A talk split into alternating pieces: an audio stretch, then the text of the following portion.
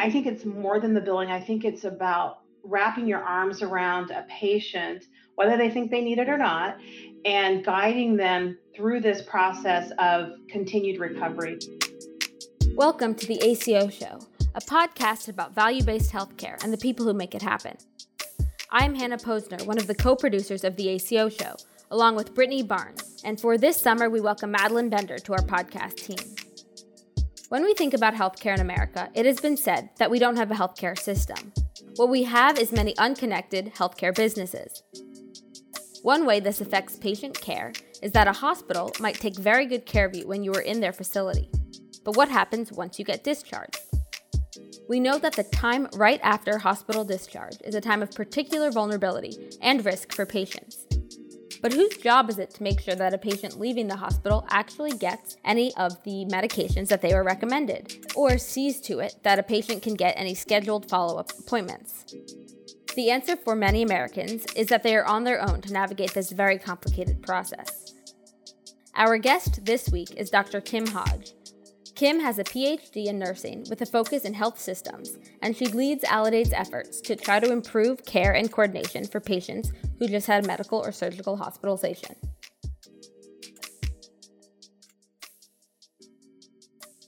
Welcome to the ACO Show. I'm Josh Israel, a medical director at Aledade, and I'm delighted today to welcome Dr. Kim Hodge. Kim is an advanced practice RN and a director of transitions of care on our Aledade product team, and by the way, a very good colleague to me on our team. Uh, welcome to the show, Kim. Thank you very much, Josh. I appreciate being here.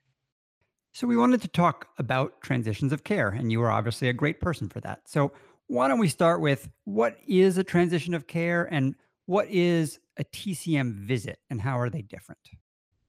Transitions of care is a very broad term.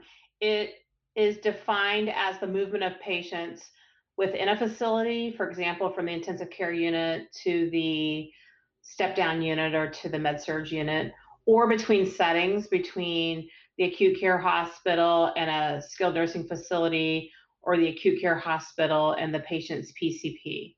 So you can wrap it up into it's the movement of patients across the healthcare system and between healthcare providers.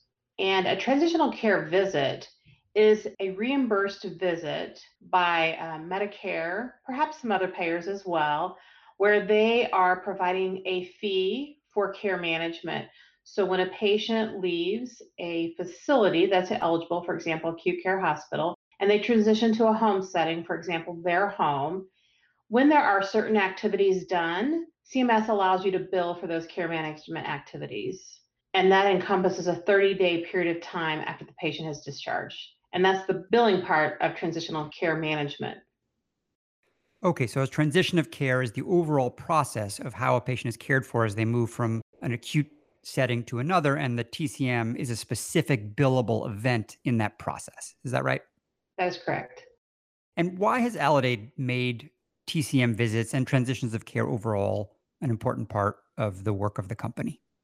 Transitions of care, TCM visits in particular, are aimed at patient safety initiatives, keeping patients from readmitting or returning to the acute care setting. When we employ the activities around transitional care management and subsequently bill for it, we are committing to accepting a handover and helping that patient through the next part of their care where they're very vulnerable. So Aledade supports that by surfacing these patients in our app, by prioritizing them, by guiding the number of days to the first interactive contact of when it needs to happen, to documenting the outcomes, monitoring what percentage of our high priority patients got billed, and working to not only facilitate the process of billing for TCM, but the components.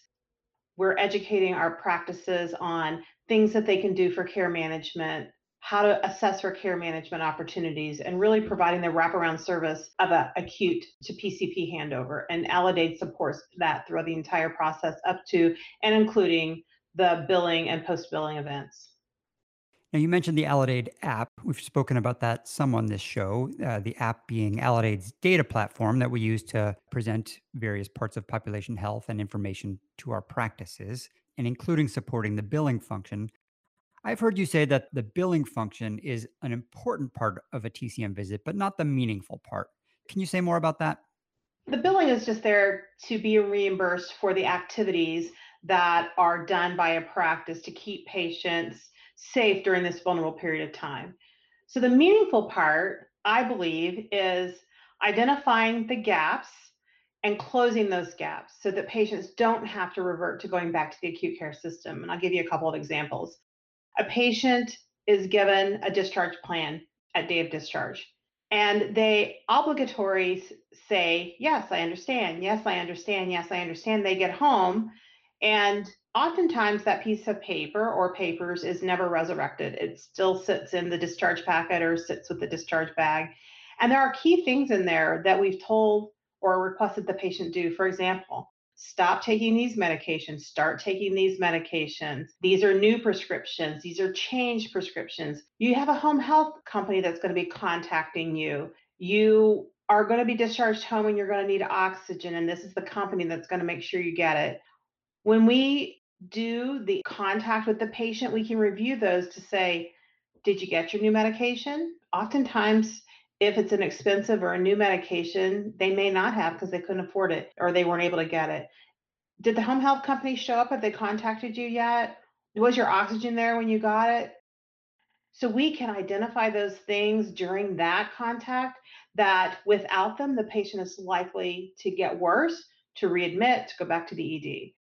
The other part is when you come to the visit, you can review what happened during that and you can review that care plan to say, is it still relevant? Are things completed? Is there anything outstanding? What else do we need to do? And you can do a further assessment with the patient to say, do they need home health now? They may not need discharge, but are they getting better? Is their antibiotic working? Is what we ask them to do at discharge to help them get better, is it improving? And then we can put more wraparound service or additional wraparound services for that patient to get them over the next few weeks. So we're really addressing that 30 day vulnerable time by assessing and addressing things that would drive the patient back to the hospital or signs that they're not getting better and they're getting worse or they need different care. So, what you're describing there is some of the key components of it, including a, what a good interactive contact looks like. Can you talk us through what actually are the steps to a TCM visit? In order to bill a TCM visit, the first thing that needs to happen after the identification of the patient is they need to be contacted within two business days. I want to clarify that, that it's business days after discharge. And that does exclude major federal holidays and weekends. So during that interactive contact is when you are assessing those things that, if not assessed and addressed prior to the visit, may drive the patient back to the acute care setting. The next step in the process that should happen during that interactive contact is to also set up the visit with the patient. For patients that are more complex, there's some clinical judgment that could or should be applied that says, I really think this patient needs to be seen in the next three days or seven days. And then there are other patients for which you, when you've assessed them and you've identified their needs, their needs may not be as great, their burden may not be as great. And they're oftentimes more appropriate for pushing it out into week two, you know, up to the 14 days. But that does need to happen within 14 days. And day one of that 14 day window is the day of discharge. So sometime between day of discharge and day 14, the patient needs to be seen. I always recommend that earlier is better than later. It gives you time to readjust regardless of the patient's complexity for transportation issues, anything that might happen. So if you don't push it to the window. The next step in the process is that you actually do this face to face visit with the patient. And we know now that that face to face visit can be done in person in the office, which is sort of the traditional way to do it. But since COVID 19, we also know that telehealth is a great way to provide that face to face visit with patients. So you do the face-to-face visit, you address those things we talked about, you address new things, you talk about the care plan, and together you have a plan of care for the patient to continue their wellness journey.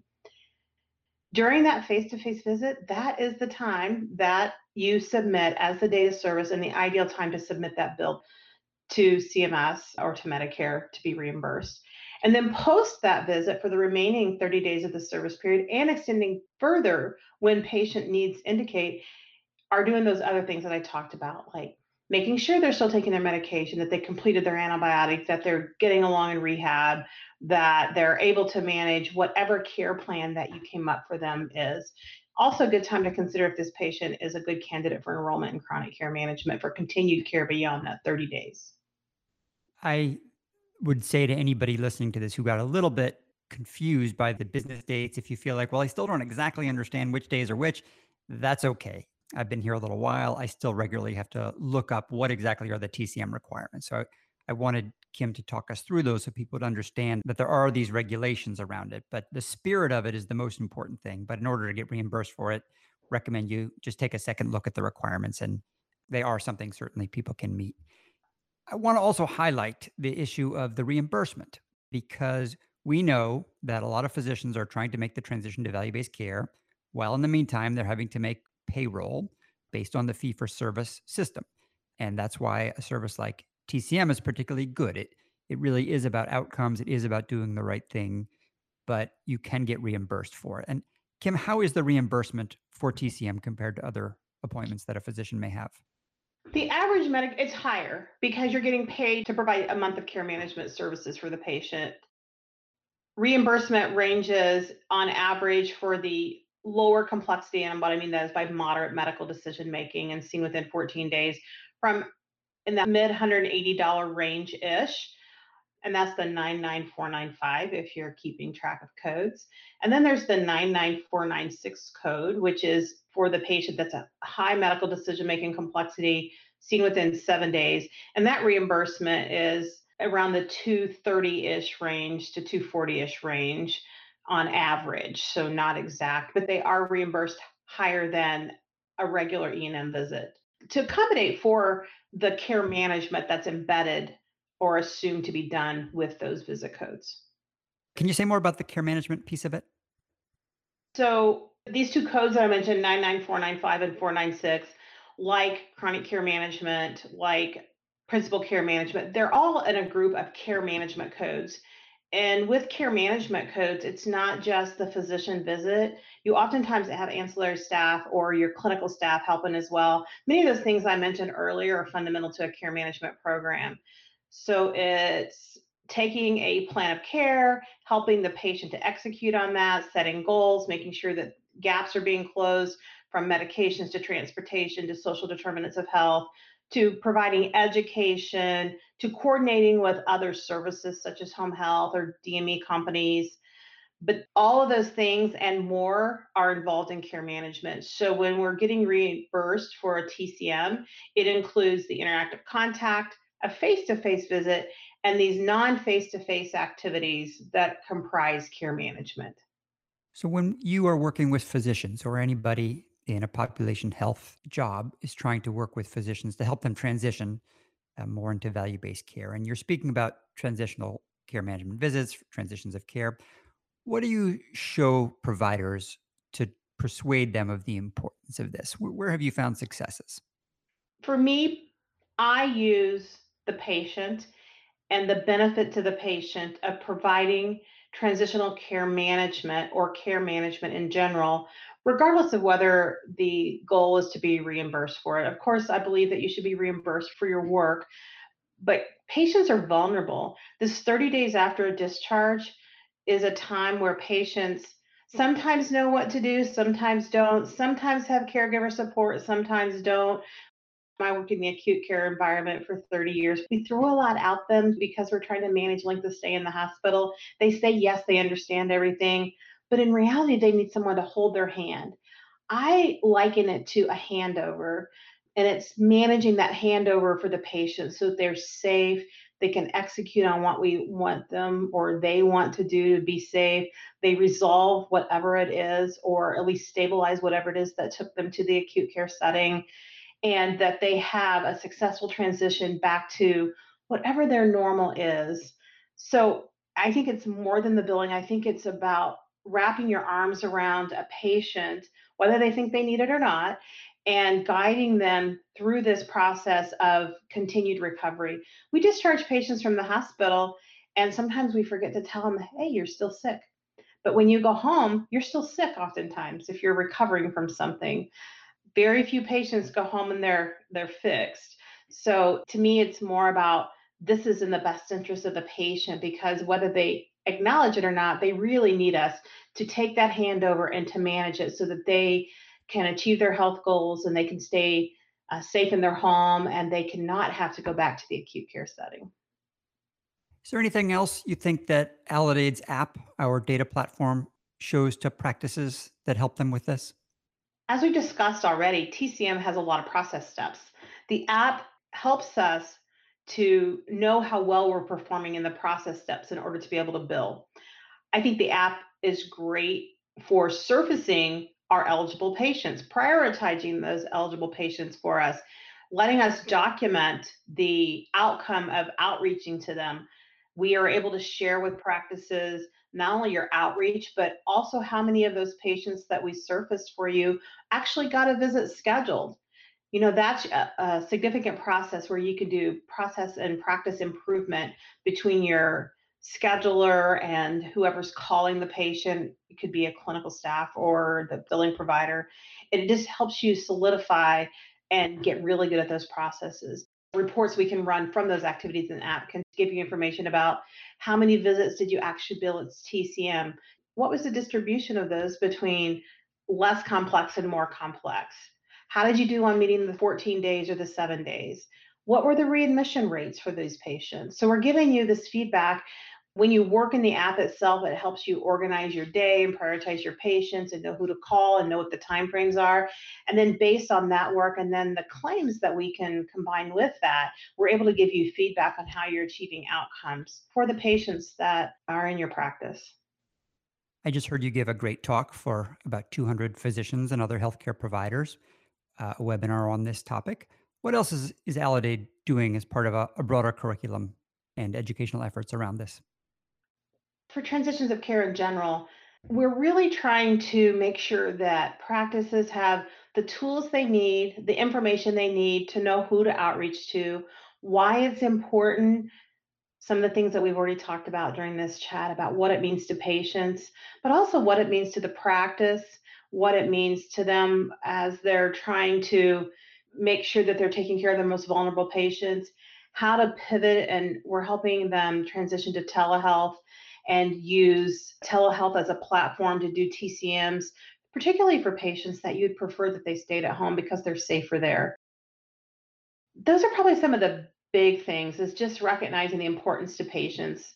This is a, a key thing. Other things we're doing is drawing the relationship or creating the continuum from ED prevention as a transitions of care to the TCM visit to is this patient good to continue into a care management program for chronic care management or principal care management. But I think overall, we're really just trying to surface those patients that would benefit from not just care, but timely care because there's time sensitivity in there when patients are in their most vulnerable period and surfacing those and then helping practices to work through how to provide care for those patients and to get the feedback that they need about how well they're performing. Is there anything else that you think we should be thinking about right now in this time of COVID 19? That's a great question, Josh. I think we need to think about our most vulnerable patients, how we're providing wraparound care, how we're accepting these handovers when patients go to acute care settings now, I believe if we've read the literature, and most of us have, we know that they're not going as often as they did. They're delaying care. So when the patients are getting to the hospital, they might be sicker than they may have been back in December or November. And recognizing that they need us to pick up and take over where the hospital left off so that we can help them to continue to get better. We're going to have to integrate did the patient have a COVID 19 exposure? Do they have COVID 19? How does that fit into my plan of care now? I'm going to have to consider are they more debilitated because they're discharging, they're discharging to home, but they spent 10 days in an ICU, which means that they were likely really sick and they probably didn't get the activity they needed and they might be debilitated. So we have to think that the patient may have gone or been before they went to the hospital less complex, but now because of why they were in the hospital, they're more complex, they're more sick, and they're more frail. It's a good time to really make sure that we understand their advanced care planning, beliefs and preferences and choices so that we've had those conversations before, but definitely afterwards. Just challenge us, us to think about providing care to patients who are likely more ill and less likely to return to the hospital until it's maybe too late.